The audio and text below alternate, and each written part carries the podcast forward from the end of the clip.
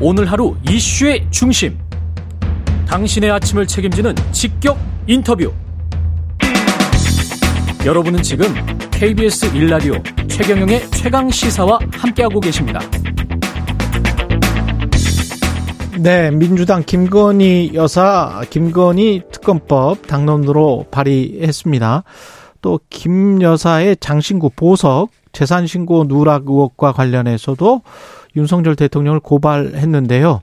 관련해서 여러 이야기 들을 수 있을 것 같습니다. 진성준 원내 수석 부대표 전화 연결돼 있습니다. 안녕하세요. 네, 안녕하세요. 예.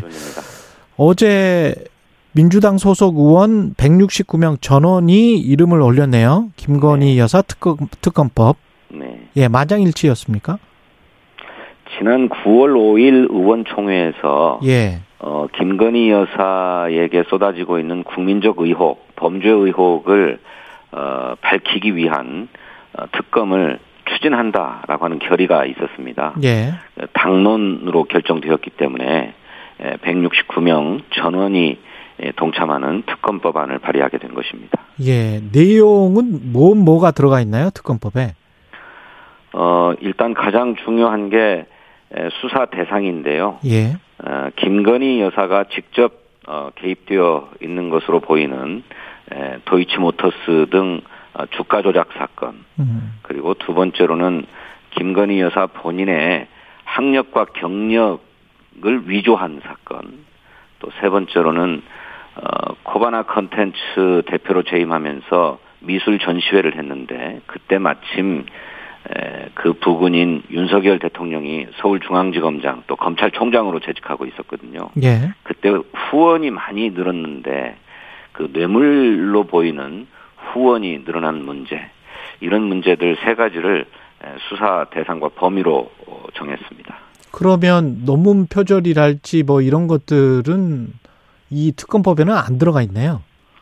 예, 논문 표절 어, 문제는 에, 들어가 있지 않습니다. 예, 이거는 뭐 국정조사나 뭐 이런 이걸 통해서 이야기를 하실 방법. 음, 그럴 사안이라고 생각되고 예. 무엇보다도 이 세 가지 사건은 그동안에 검찰과 경찰이 수사를 계속 해왔던 사안입니다. 음. 그런데 에, 경찰이 아주 노골적으로 덮어주려고 하고 있고 예. 검찰도 마찬가지로 수사를 흐지부지하면서 시간을 끌고 있기 때문에 이 문제만큼은 에, 특별검사를 도입해서 수사해야 되겠다라고 판단한 것이고 어, 논문 음, 뭐 베껴 쓰기 표절 의혹이 그간에도 제기되었습니다.만 수사 사안이 아니라 연구 윤리에 관한 문제이기 때문에 음. 에, 그 대학의 판단들을 기다려왔던 것이죠. 예, 그- 그거는 저 예. 조사해야 될 사, 사안이다 이렇게 봤습니다. 예. 이재명 당대표 이 수사 상황이나 기소 가 될 것 같은 이 분위기, 검찰에서 계속 압수수색하고 뭐 이런 것들이 어떤 맞불 성격이 있는 겁니까? 특검법이? 글쎄 자꾸 뭐, 뭐 맞불이라느니 방탄 특검이라느니 이런 얘기를 국민의힘에서 얘기하고 있는데 예. 김건희 특검과 이재명 수사가 무슨 관계가 있는지 잘 모르겠어요. 어, 김건희 여사에 대해서 특검을 한다고 해서 이재명 대표에 대한 수사가 막아질 수 있는 겁니까? 김건희 여사가 수사관도 아니고 음. 수사 지휘권을 갖고 있는 것도 아니질 않습니까? 그렇죠. 그런데 김건희 여사에 대해서 특검법을 내고 또 특검이 도입되어서 수사를 한다고 해서 이재명 대표에 대한 수사를 막거나 뭐 기소를 막을 수 있는 건가요? 음. 그 전혀 엉뚱한 것을 거기 갖다 붙여가지고 어 김건희 여사 특검을 막을 뚜렷할 음, 명분이 없으니까 음. 그렇게 정치 공세로 나오고 있는 게 아닌가 싶습니다. 우리는 민주당은 수사는 받, 그 이재명 당대표에 대한 수사 또는 뭐 만약에 기소가 된다면 그거는 그것대로 대응하고 이거는 특검법은 특검법대로 추진하겠다 이런 말씀이신 거죠? 그렇습니다. 예. 민주당이 요구하는 것은 법 앞에 모든 국민이 평등하다고 하는 헌법의 원리대로 똑같은 잣대와 강도로 공정하게 철저하게 수사해 달라는 것입니다. 음, 그런데 이재명 대표와 야당의 정치인에게는 가혹하고 무리한 잣대를 들이대서 억지 수사, 억지 기소를 하는 반면에 대통령의 부인에 대해서는 덮어주기, 감싸주기로 일관하고 있지 않습니까? 예. 이렇게 편파적이고 불공정한 수사를 용납할 수 없다는 것입니다.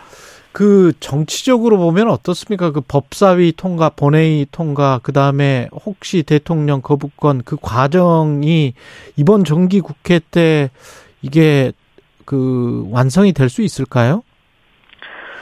범죄 혐의가 분명하고 예. 또 그럼에도 불구하고 검찰과 경찰의 수사가 대단히 미흡하다면 음. 그간에도 여야의 합의로 특검을 도입해서 수사를 해 왔습니다.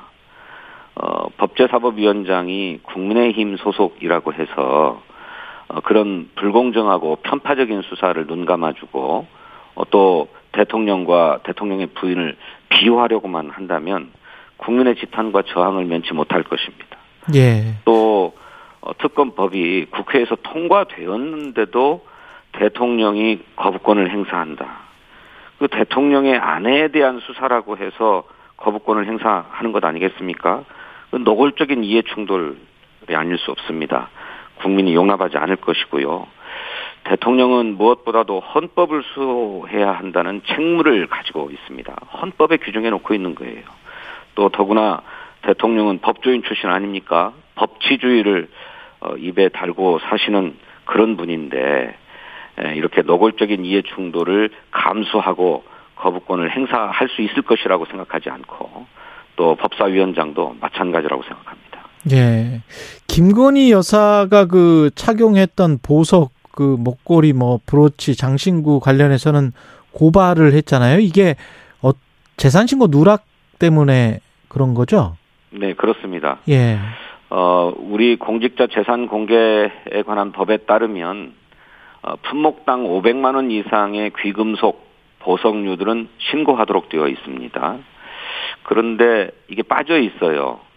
대통령실의 해명이 상식적으로 이해되지 않습니다. 아, 지금까지 문제되고 있는 음, 뭐 귀금속 보석류가 크게 세 점인데 그 중에 두 점은 지인한테 빌렸다고 하고 한 점은 뭐 500만 원에 미치지 못하니까 신고 대상이 아니다 이런 입장인데요. 그러면 관련 자료를 정확하게 제출해야 될 것입니다. 그 지인으로부터 빌렸다는 보석은 어떤 것이고 그것을 누구로부터 빌렸고 빌리는 데 따른 계약 관계는 어떠한 것인지가 충분하게 자료와 함께 소명되어야 할 것입니다. 또 어, 소상공인으로부터 구입했다고 하는 그 한 점의 장신구에 대해서도 어, 정확하게 실물을 공개하고 어, 언제 어떻게 얼마를 주고 구입을 했는지를 밝혀야 하지요. 근데 그런 것을 밝히지 않은 채 두루뭉술하게 퉁치고 넘어가려고 하고 있어요. 국민의 의혹이 그러니까 점점 커지고 있는 거죠. 음. 그래서 어, 대통령실의 해명이 상식에 부합하지 않고 원칙에 부합하지 않기 때문에 예, 재산 공개 누락이라고 보고 어, 고발 조치한 것입니다. 그리고 지금 민주당에서는 쌍방울 그룹과 이재명 대표와 관련해서 교, 검찰이 계속 이제 경기도청 압수수색, 변호사비 대납 의혹 이거를 다 이렇게 연계돼서 뭔가 수사를 하고 있는 것 같은 그런 분위기잖아요. 네. 어떤 의혹 때문에 이렇게 검찰이 수사를 하고 있다고 파악된 게 혹시 있나요? 민주당이? 아니 도무지 이해할 수가 없습니다. 뭐 이른바 변호사비를 쌍방울에서 대납해줬다라고 하는 의혹인데 예. 그게 지난 대선 당시부터 문제가 되어서 고발되어서 진즉부터 수사하고 있었던 사안 아닙니까? 음. 그런데 그동안에는 뭐 하고 있다가 이제 와서 압수수색을 한다느니 뭐 그렇게 하고 있는지 모르겠어요. 어, 그동안에 충분히 수사를 했으면 수사 결과를 국민 앞에 공개하면 될 일입니다. 그런데 자꾸만 시간 끌기로 또 흠집 내기 방식으로 어, 검찰의 수사권을 남용하고 있다고 봅니다. 그 의원님 판단에는 어떻게 보십니까? 이 관련해서 이 그 이재명 당 대표에 대한 검찰의 수사 그리고 특검법 김건희 특검법 이게 총선까지 계속 갈까요? 앞으로 4, 5년 동안 이렇게 되는 겁니까? 어떻게 보세요? 뭐 그렇게 갈 일은 아니라고 예. 생각합니다. 예. 어, 국민의 의혹이 점점 증폭되고 있고 또 도이치모터스 주가 조작 사건 같은 경우에는 그 공범들의 재판 과정에서 김건희 여사의 혐의를 인정할 만한 결정적 증거가 나오고 있지 않습니까? 음. 앞으로 재판이 계속되면 계속될수록 그런 증거가 더 쏟아져 나올 가능성이 매우 높다고 생각합니다.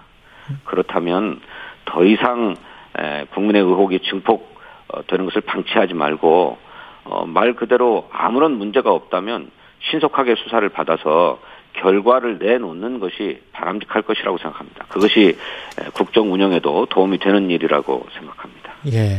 이게 정치적이고 사법적인 일은 이렇게 있고 정기 국회는 또 노란 봉투법을 민주당은 반드시 이번 정기 국회 안에 처리하겠다는 입장인데 국민의힘은 또 반대를 하고 있고요.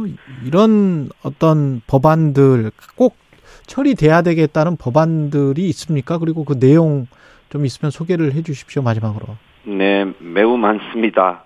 아, 저희들이 국회가 문을 열고 있지 못하는 상황에서 민생 우선 실천단이라고 하는 것을 거당 쪽으로 구성해서 현장 활동들을 해왔습니다.